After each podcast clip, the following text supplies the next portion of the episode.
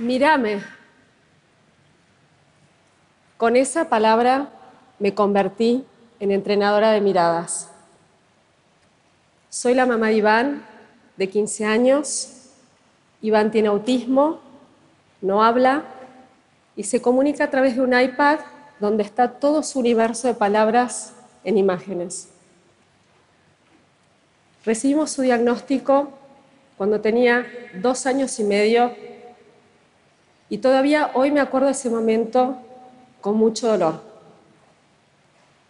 Con mi marido nos sentíamos muy perdidos. No sabíamos por dónde empezar.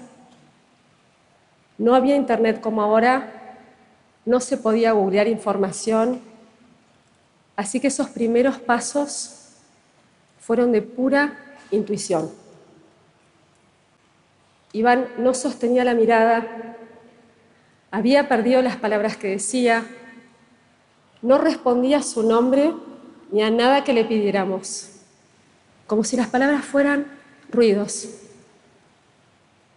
La única forma que yo tenía de saber lo que él le pasaba, lo que él sentía, era mirándolo a los ojos. Pero ese puente estaba roto. ¿Cómo enseñarle la vida a Iván? Cuando yo hacía cosas que le gustaban, ahí sí me miraba y estábamos juntos.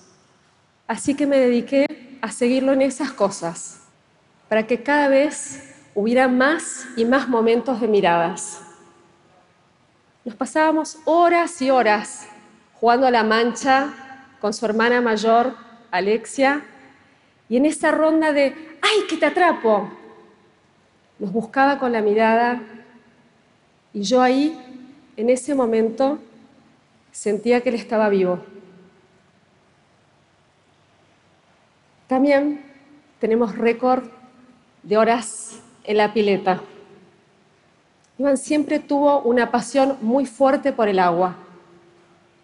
Me acuerdo que tenía dos años y medio y un día de invierno, de mucha lluvia, lo estaba llevando una pileta cubierta, porque ni siquiera esos días dejábamos de ir. Estábamos yendo por la autopista y me equivoqué de salida. Y ahí se largó a llorar desconsoladamente sin parar, hasta que retomé el camino y recién ahí se calmó. ¿Cómo era posible que con dos años y medio no respondiera su nombre pero en el medio de esa lluvia, esa neblina que yo no lograba ver nada, él fuera capaz de reconocer perfectamente el camino. Ahí me di cuenta que Iván tenía una memoria visual excepcional y que esa iba a ser mi puerta de entrada. Así que empecé a sacarle fotos a todo y enseñarle la vida así, mostrándoselas, foto a foto.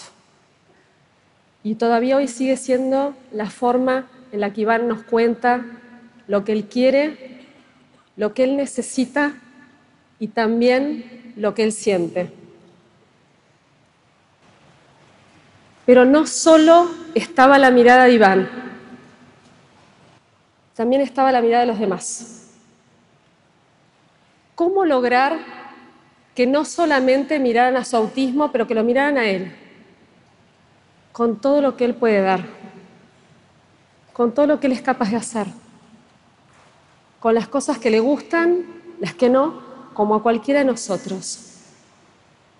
Pero para eso yo también tenía que poner de mi parte. Yo me tenía que animar a soltarlo. Y me costaba muchísimo. Iván tenía 11 años y hacía su tratamiento muy cerca de casa en otro barrio. Y una tarde, mientras hacía tiempo, esperándolo, entré en una verdulería, típica verdulería de barrio que tiene un poco de todo. Y entre compra y compra me puse a charlar con José, el dueño. Le conté a Iván que tenía autismo y que yo quería que él aprendiera a caminar solo por la calle sin que nadie le sostuviera la mano. Y me animé a preguntarle si los jueves a las 2 de la tarde Iván podría venir a ayudarlo a ordenar los estantes de botellas de agua porque a él le encantaba ordenar.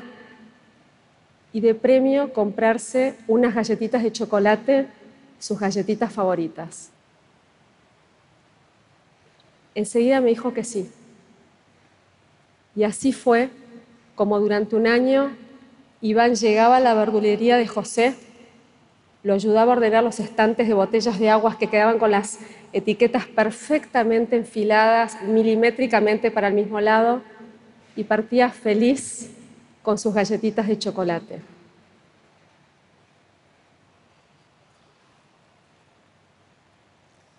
José no es experto en autismo.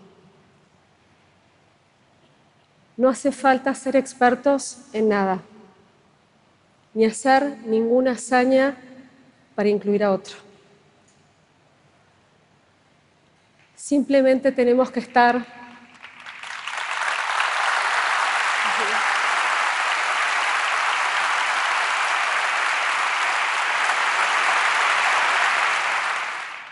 Así es, ninguna hazaña. Simplemente tenemos que estar cerca.